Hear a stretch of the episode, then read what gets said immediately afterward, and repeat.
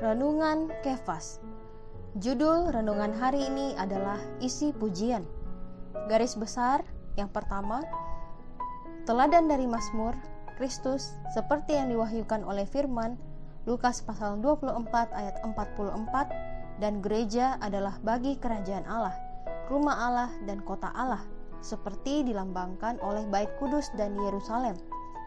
Contoh dari Mazmur pasal 8 pekerjaan Kristus dari inkarnasi, kehidupan insani, kematian, kebangkitan, kenaikan, bertahta, dijadikan Tuhan, Kristus dan Raja atas segala raja, yaitu pemerintah yang unik di alam semesta. Ayat hari ini dari Ibrani pasal 13 ayat 15. Sebab itu, marilah kita oleh Dia senantiasa mempersembahkan kurban syukur kepada Allah yaitu ucapan bibir yang memuliakan namanya. Sobat Kefas, Alkitab menaruh perhatian pada pujian. Ini sering dibicarakan dalam kitab suci.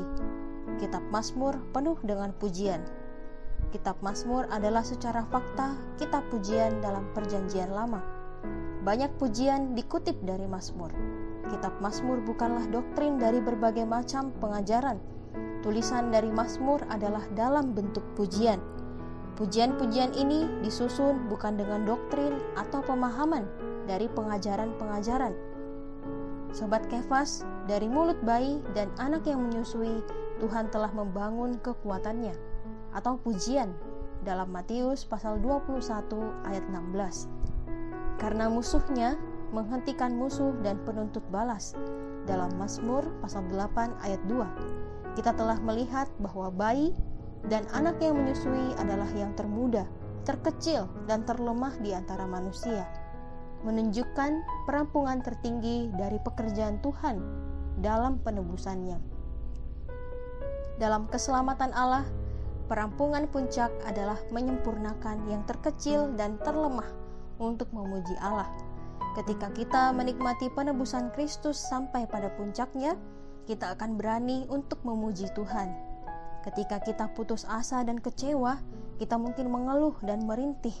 Tetapi ketika kita memuji Tuhan, ini adalah pengalaman tertinggi dari kenikmatan kita akan Kristus. Kenikmatan akan Kristus membuat kita kuat untuk mengutarakan pujian yang lengkap dan disempurnakan kepada Tuhan. Kita semua harus belajar bagaimana memuji. Mazmur pasal 8 mewahyukan sangat banyak ia berbicara tentang langit, bumi, bayi dan anak yang menyusui, manusia, tiga kategori musuh, dan inkarnasi Tuhan, kehidupan insani, kematian, kebangkitan, kenaikan, kedatangan kembali, dan kerajaan. Kita orang Kristen mungkin memuji Tuhan, tetapi pujian kita perlu disempurnakan. Kita perlu memuji Dia bagi kemegahannya di surga dan keunggulannya di bumi. Kemudian kita dapat melanjutkan memuji dia bagi kehidupan insaninya, kematiannya, kebangkitannya, kenaikannya, dan bagi kerajaannya. Kita harus memuji dia dengan semua hal ini.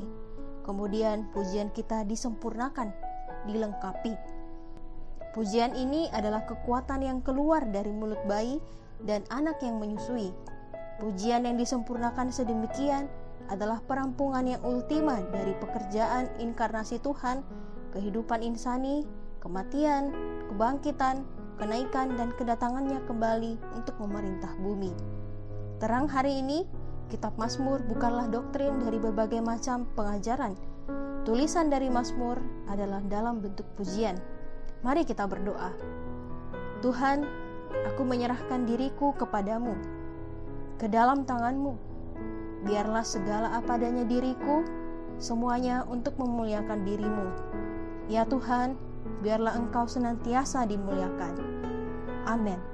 Demikianlah renungan hari ini. Tuhan Yesus memberkati.